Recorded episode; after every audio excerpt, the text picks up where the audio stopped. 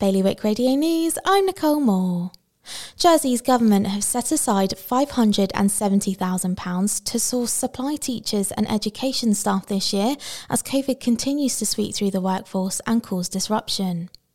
Developers who are partnering with the co-op to put forward the latest plans for Leale's Yard believe they are proposing the largest single development project ever undertaken in Guernsey.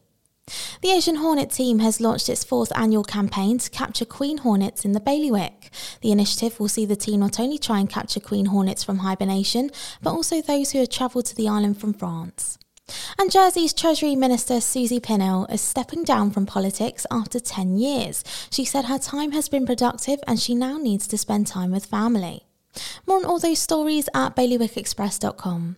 Today's weather cloudy, changing to sunny this afternoon, and a top temperature of 13 degrees. Low tide is around quarter to four this afternoon. Bailiwick Radio News.